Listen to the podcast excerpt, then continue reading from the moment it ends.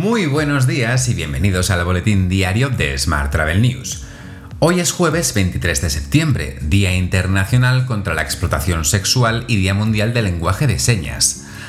Esta es nuestra edición número 783.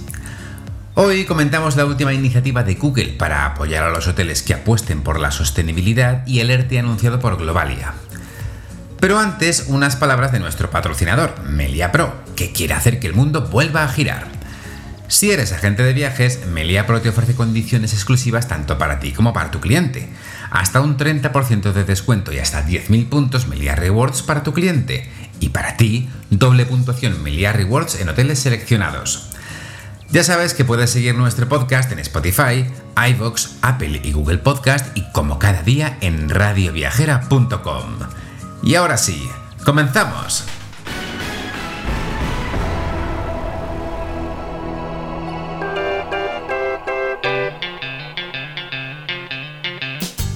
Comenzamos, como es lógico, hablando de la situación en la isla de La Palma.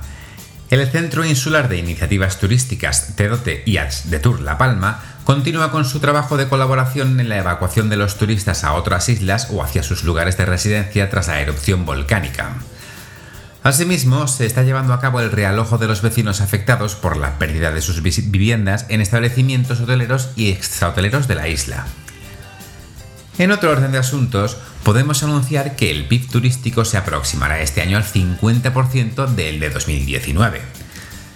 La vicepresidenta primera y ministra de Asuntos Económicos, Nadia Calviño, ha explicado que el consumo en España ha despegado de forma importante a finales del segundo trimestre, especialmente en el sector servicios.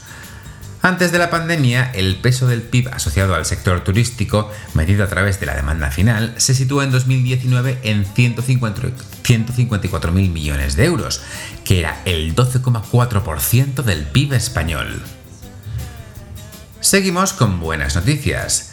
Según Civitatis, las reservas para Estados Unidos han crecido en un 400% tras el anuncio de su futura reapertura. Como sabes, el pasado lunes el gobierno de Estados Unidos hizo uno de los anuncios más esperados para el sector turístico. El país permitirá el ingreso de los viajeros vacunados de la Unión Europea y el Reino Unido desde el mes de noviembre. No todos son buenas noticias. Globalia inicia las negociaciones con los sindicatos para reducir la jornada laboral y los salarios de sus trabajadores debido a la baja demanda y el final de los ERTE por fuerza mayor. Aunque la cifra tendrá que ser concretada, se espera que unas 9.000 personas de las 15.000 que conforman la plantilla se vean afectadas.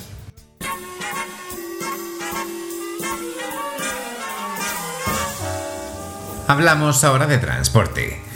Lufthansa, Centogin y Amadeus se asocian para ofrecer a los pasajeros verificación digital sanitaria.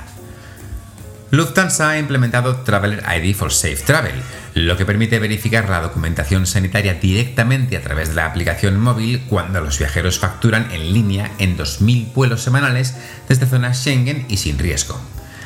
La Airport Companion App también podrá verificar la documentación sanitaria, dando al personal de Lufthansa la flexibilidad necesaria para gestionar los flujos de pasajeros en toda la terminal. Más asuntos. Airbus comienza a montar el primer prototipo de ala ecológica.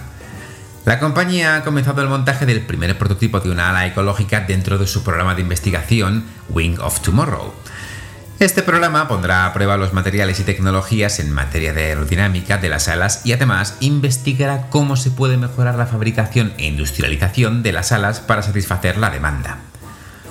Seguimos hablando de Airbus, que empezará a entregar todos los aviones de su planta de fabricación estadounidense en Mobile, Alabama, con combustible de aviación sostenible, SAF por sus siglas en inglés. Será a finales de este año. En esta misma línea de sostenibilidad, EasyJet espera la colaboración de los gobiernos para conseguir la aviación neutra en carbono. El consejero delegado de EasyJet, Johan Lundgren, ha resaltado la importancia de que los gobiernos y la industria colaboren para conseguir una tecnología de cero emisiones necesaria para transformar la industria durante la próxima década y en el futuro.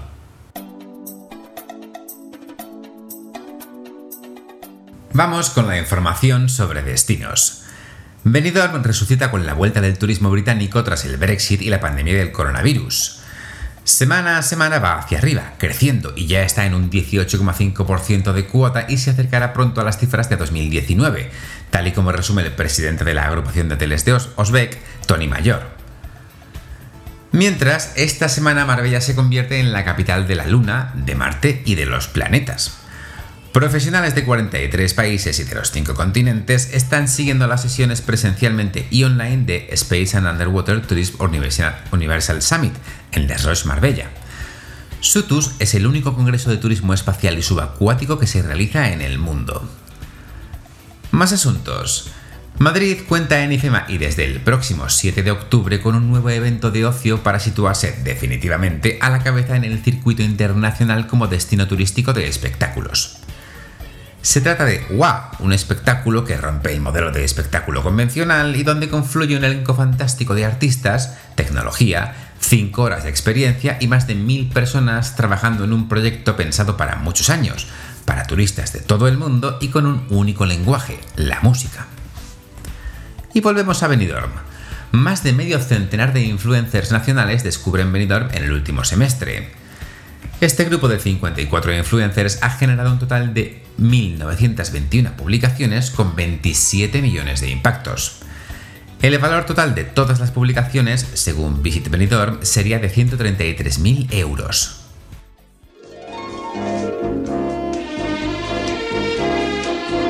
Hotel. Terminamos hoy con la actualidad hotelera. Google ha anunciado que destacará a los hoteles que apuesten por la sostenibilidad. A partir de esta misma semana, los hoteles que hayan cumplido con las normas de sostenibilidad de determinadas organizaciones independientes, como Green Key o EarthCheck, tendrán un distintivo de certificación ecológica junto a su nombre en las búsquedas realizadas en google.com barra travel. Además, la pestaña acerca de, de esos hoteles mostrará una lista de prácticas ecológicas del establecimiento, como los esfuerzos de conservación del agua o las políticas de abastecimiento sostenible.